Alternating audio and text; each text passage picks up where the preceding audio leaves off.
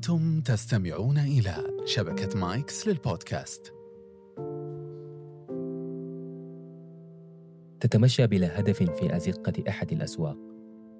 تجول بنظرك في المحلات والمعلق على أبوابها دون أن تتوقف خطواتك. تتلمس خامة هذا تسأل عبثا عن سعر أحد القطع. وتثير حفيظة البائع بعد أن تقلب البضائع دون أن تشتري شيئا. وفجأة ودون إرادة يتباطأ خطوك يتوقف تماما أمام أحد الدكاكين لتجد نفسك منجذبا بلا حول ولا مقاومة نحو قميص معلق لا لشيء سوى أنك شعرت بأنه جميل. تصعد على متن الحافلة بعد عناء متأفف أنت من الزحام ورداءة المقاعد وعرق الكادحين. ومن دون مقدمات يعبث سائق الحافلة بأزرار مسجل مركبته القديم. يتنقل في الموجات حتى يستقر أخيرا على لحن قديم دافئ وعذب. فتسمع وتسترخي ولا يعكر صفوك في هذه اللحظة غير محطتك التي شارفت على القدوم. لا لشيء سوى أنه صوت جميل. يدور نقاش في تلك الجلسة. كان متزنا يمضي في سرديته ويضرب أمثلته ويوزع نظراته تساويا بين الحاضرين. إلا أن هذا الثبات والعدل كان قبل أن تجلس في الكرسي الذي أمامه تلك الضيفة المتأخرة عن بداية الحوار.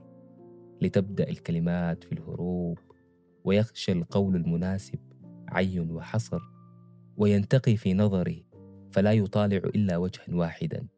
وبدلا عن استعراض الفكرة يبدأ صاحبنا في استعراض ظرفه وخفة دمه لا لشيء غير أنها كانت جميلة. هكذا نحن جميعا نسقط تحت سطوة الجمال. نتأثر به وننجذب نحوه ونبحث عنه ونريد أن نكون عليه. حلقة أزرق اليوم عن الجمال كحالة وقيمة في حياتنا. محاولة للتفلسف حول هذا المعنى. رحلة سنخوضها ونقترب عبرها من فهم هذه الحالة. نحاول كما العادة أن نضيء جوانب جديدة فيه. حديث عن الإنسان والفن والشعور والسحر والعنف والتفاصيل. ولا أخفيكم قلقي وأنا في تحد عندما تكون الحلقة عن الجمال وتفشل في أن تكون جميلة. أتمناها اسما على مسمى. الآن لنبدأ. أنا محمد عبد الرحمن أستغل ازدحام الناس وتشابه ملامحي مع الكثيرين للتردد على الأماكن باستمرار دون أن يلحظني أحد. أزور المقاهي وأمشط الشوارع وأستغل المواصلات العامة. فأصطاد عن دون قصد أفكارا ما من حديث عابر أو تصرف عفوي. لتكون عناوين وموضوعات أتشاركها معكم في بودكاست أزرق. أفكار لم تلق حظها من الانتباه وتفاصيل صغيرة ربما تختلف نظرتنا إليها مع كل حلقة. المهم والمهم جدا للأمانة أنه ربما تستمع لحلقة ذات مرة وتكون أنت صاحب الفكرة في الأساس.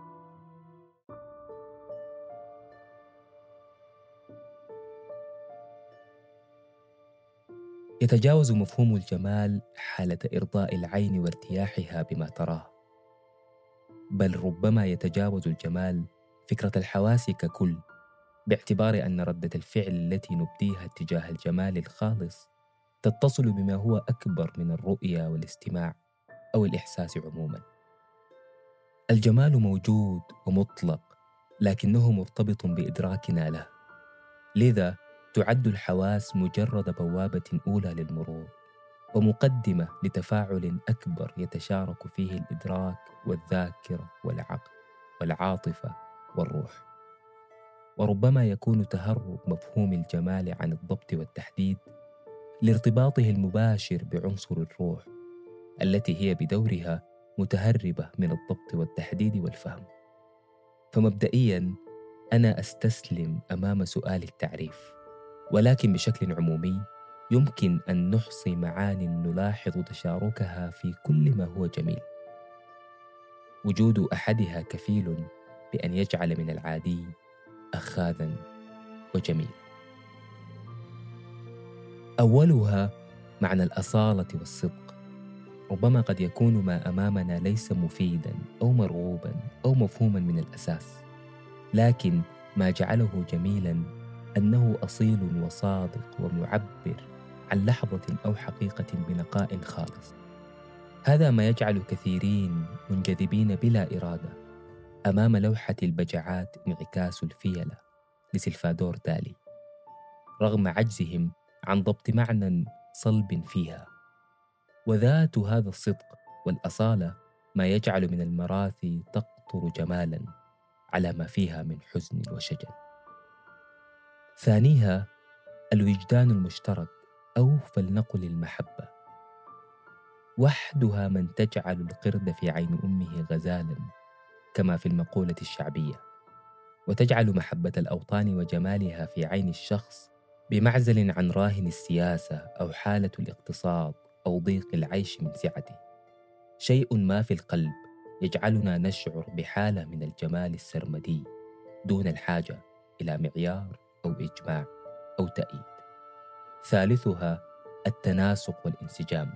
ابتداء من الأبعاد والمقادير والألوان وصولا إلى انسجام ما ورائي بين المشاهد والروح. تقاطع ما بين المدرك والشيء الخفي في أصغر خلية فيك.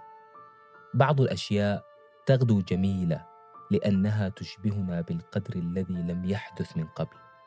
هذه المرآة العاكسة لا تجلى ولا يصنعها الحرفيون. وحدهم أهل الفن والموسيقى من يملكون السر.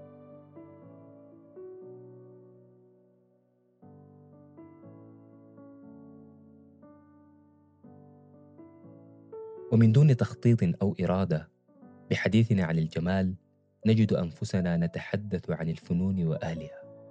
برأيي أن الفن قد وجد حضوره الجوهري والخالد في حياة البشرية لأن الحياة طويلة والأيام في مجملها مكررة ومملة والثمين متبعثر فيها والمعاني ملقاة على طول هذا الدرب الطويل. وفي وسط هذا الترهل جاء الفن ليكون لحظة مكثفة حفنة من النفيس والمجلى وأشبه ما يكون بسهم حاسم. ينطلق فيصيب الحدق. الفن وإن لم يقدم جوابا أو حلا إلا أنه يقدم الفهم لنفسك لأمسك ليومك وغدك وللمبهم الذي تسبح فيه لأن الفن ملقط دقيق يقتنص ما يتهرب من التفسير لأنه في الأساس تقاطع بين المعرفة والجهل بين الجد واللعب بين الأنا والجميع. بين البرجوازية والكدح بين الملاك والشيطان وبين العاطفة والعقل. وهل يحيرنا غير ما ذكرت؟ الصلة الأشد للفن بالجمال أنه قنينة تحافظ عليه. نوع من التعبئة والتغليف للحظة الجميلة وقيد رقيق على معصم حسان العواجل من الخواطر. اختراع أو فطرة بشرية ليبقى الجمال متداولا يخلد ويعرض لكل إنسان في أي زمان ومكان. والمدهش أن الفن يحفظ الجمال ويحافظ على نفسه في ذات الوقت. لهذا هناك من يقرأ الإلياذة الآن على مقعد الطائرة. ولا زال موشح بن الخطيب يصدح في حفلات جيل الألفية. والمتنبي حاضر ليمنحك فكرة رد على من انتقص منك على تويتر. وبيكاسو متواجد بألوانه على شاشة هاتفك الذكي. وأم كلثوم لا زالت تغني عبر سماعتك اللاسلكية. لأن الفن شجرة ضخمة نمت في الأصل من قلب إنسان لتظل إنسانا آخر. والإنسان هو الإنسان مهما تتالت وتوالت القرون والعقود والسنوات. هو الحزن نفسه والحب نفسه والخوف نفسه والشوق نفسه واللغز نفسه باق دون حل.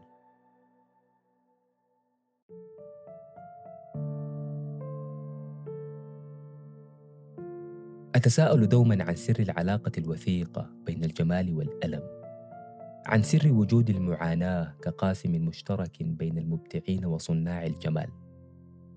اقرأ أو شاهد عملا فنيا ما ثم اقرأ سيرة من أبدعه. ستعرف أن ما أثمر وأينع قد كان سقياه الدموع. أكاد أجزم أن الملايين تمكنت من القراءة لكاتب ما لأن قارئا واحدا هو يقصده صد وأعرض. وأن جل القصائد التي صفقنا لها هي رسائل لم يستقبلها بريد المعني فأمضت ليلتها في نزولنا نحن الجماهير. ولو أردت تفسيرا لما ذهبت إليه لكان أن الفن وليد الاختلاء والاختلاء غالبا ما يكون وليد الحزن. وكما أن الرائج أن الفن عطية الخيال إلا أنني أرى أن الذاكرة أجود في العطاء ولا يعود الناس إلى الوراء أي إلى الذاكرة إلا إذا تلاشى كل مأمول. لذا فالجمال الفني حزن متطور فراش من يراقات الشجن. ونحن غير مباليين ولا ملومين كذلك. نصفق للفن الجميل ولكننا نصفق حقيقة لمذبحة ونطلب التوقيع والصور التذكارية من أجل جثمان. ونتعطش ونلح لألم جديد. عندما تقابل كاتبك أو فنانك المفضل عزيه قبل أن تهنئه. عن نفسي أفضل أن ترتفع وسادة المحبوبة بالرسائل على أن تمتلئ أرفف المكتبات بالغزل وأن تنتفي الوحدة وتتواصل جلسات الأصدقاء ساعات وساعات على أن لا نسمع لحنا جديدا وأن لا أرى كاتبا أو فنانا واحدا في الحياة بشرط أن تصل الرسائل إلى المعنيين. مستعد لمفارقة أي ابتكار على أن تظل القصائد أسرار والروايات منازل يقطنها الجيران والجماهير عينيها ولكني عند الليل أتراجع وأنا أتأمل الأغلفة وقوائم التشغيل وأقول مصائب قوم عند قوم فوائد وطوبى لأولي التضحيات الجسام.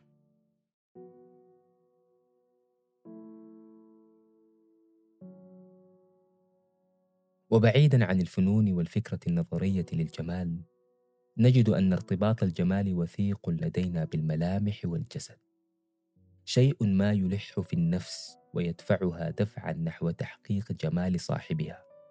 وتلهف مستمر في الجنسين لتلقي الإقرار والتأييد والاعتراف بجمالك أو بوسامتك. كل هذا طبيعي إلا أن الإشكال تمثل منذ اللحظة الأولى التي تدخل فيها الإنسان ليضع معايير ومقومات للجمال. منذ زمن بعيد أسرتنا فكرة أعين المها والشعر الليلي والحاجب القوسي والأنف السيفي والفم الكرزي والسن الدري والخد النرجسي والخصر الحلقي ونحر الغزال والرشا مرورا بعصر هوليوود ومجلات الصور وظهور معيار الجمال الأوروبي الجديد أشقر الشعر أزرق العينين. حتى اجتاحتنا موجة انستغرام التي لا تعترف بالجمال إلا في قالب واحد. نمذجة وتوحيد ممنهج جعل الطوابير تطول أمام عيادات التجميل والأسواق تفيض بمنتجات تغيير اللون وإخفاء العيوب والهواتف تكتظ بالفلاتر وتطبيقات تعديل الصور وجعل الجمال عبارة عن وجه واحد يباع ويستعار. لكننا نسينا أو لم نعد مقتنعين بنسبية الجمال وتعدد صوره. أن كل مجتمع وثقافة وحضارة وتقاليد ترى الجمال بطريقة تخصها ففي الوقت الذي تجوع إحداهن نفسها أملا في الوصول إلى العود الفرنسي هناك أخرى تغصب على شرب الحليب حتى تمتلئ والغاية واحدة. وبينما تغزل أحدهم في البياض وحمرة الخدين غنى آخر للسمار وفتنته والباعث واحد. وعند أهلي مثلا هناك من يشبه فارع القوام بقصب السكر مدحا وغيره من يشبه قصار القامة بعود الصندل. والمقصود واحد. أقول علاقة الإنسان بجسده عامل رئيس في اتساقه مع ذاته وبلوغ سلامه الداخلي.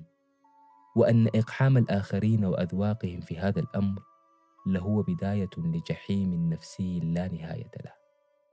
قف أمام المرآة. تمعن الصورة المنعكسة جيدا.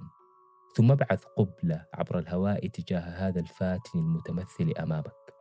حتى لو اضطررت لأن تتمرد على كل معايير الجمال المعروفة. تقبل لونك حجم عينيك شكل أنفك بثور الشباب كرشك الصغير المترهل المماطل في الرحيل أو عظمتيك البارزتين. تقبل لهجتك وأصول قبيلتك وكل ما أنت عليه. وإن أردت التغيير فليكن لأنك تريد لا لأنهم أرادوا أو ألحوا.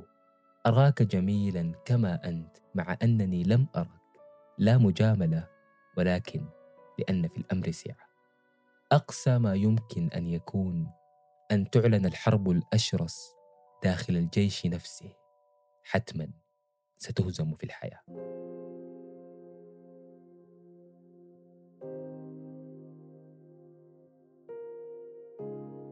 وعلى غير المتوقع هناك رابط أيضا بين الجمال والعنف. وقالها نجيب محفوظ من قبل أعوذ بالله من عنف الجمال إذا طغى. الأمر على عدة أوجه فأعني ابتداء ذلك الضغط الذي يمارسه من شهد لهم بالجمال على الآخرين. ليس في التدلل والابتزاز العاطفي وحسب ولكن قد يبلغ الأمر أخذ الحقوق.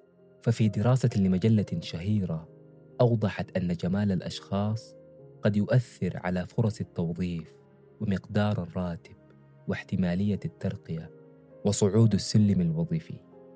يكون الجمال عنيفا عندما يؤدي إلى الانحياز. فبالملاحظة البسيطة دون دراسة أو جمع بيانات تجد أن الجميلات بالإجماع يحظين بالمساعدة أكثر من غيرهن ويكسبن التعاطف ويحققن التأثير.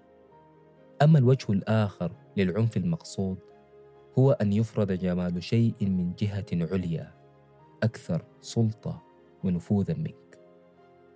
أذكر في صغري كم كنت أرغم نفسي على الإعجاب بشيء فقط لأن أخي الأكبر يرى أنه يستحق الإعجاب. وهذا العنف نفسه كثيرا ما يمارس من بيوتات الموضة والأزياء. بمجرد إعلان جديد يقصرونك قصرا على الاعتراف بجمال ما أنتجوه. ومن ثم اتباعه وتطبيقه ولو كان عن الجمال أبعد ما يكون. بشكل أو بآخر نحن ضحايا لجمال ما دون إرادة أو وعي.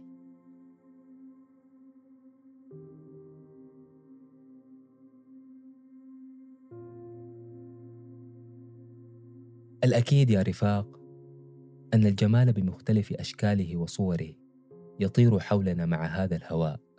فقط كن من يلتقطه في رائحة عجين في تنور أو ضحكة طفل آت من الهواء على ذراعيك أو في مراوغة ساحرة لمسي وانتصار في آخر اللحظات مع تعالي صيحات معلق المباراة أو في سفرة تفتح أمامك نافذة جديدة للعالم أو صفرة تجمع حولها الأحباب أو كلمة نطقناها صدفة في ذات الوقت وضحكنا بعدها أو في لحظة أمسكت به متلبسا وهو يسترق النظر إليك في ذهول بالغ أو ذكرى عبرت ببالك فتبسمت وحيدا كالمجنون.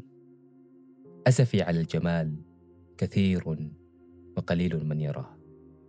أخيرا على الإنسان أن يكون باتصال دائم مع الجمال حتى يتمكن من الاحتفاظ بنزعته الفطرية التي تستنزف في كل يوم يعيشه. في كل يوم يجب على الواحد منا أن يجدد علاقته مع جماليات الحياة أن يتفحص ورده أن يقرأ شيئا من الشعر أو يحرك أصابعه على تقاسيم لحن راق أو يتأمل لوحه ويغذي عينيه بالألوان. وإن استعصى الأمر فليتأمل في أشجار شارع القصر العريقه أو يذهب إلى الحدائق العامة ويشاهد الصغار تلعب. والعائلات تتحلق أو يحاول جاهدا في إنصاف التفاصيل الدقيقة كالامتنان للشخص الذي ابتكر فكرة مزج الشاي بالحليب أو يحتفل بالظفر بكيس نبق خال من الحبة الفاسدة. هذه العلاقة مع الجمال يجب في كل الأحوال ألا تنقطع ولا توهن ولا تعد ترفا في الحياة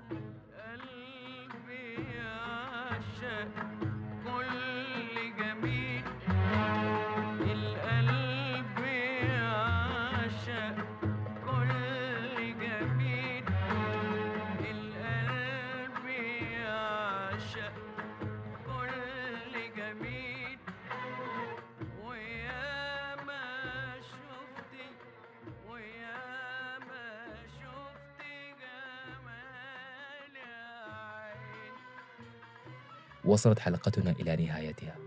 أسعد بمشاركتكم الحلقة مع من تظنون أنها ستروق له من الأصدقاء كما أسعد بتلقي تعليقاتكم في على بريدي الشخصي وفي تويتر وفي كل مكان.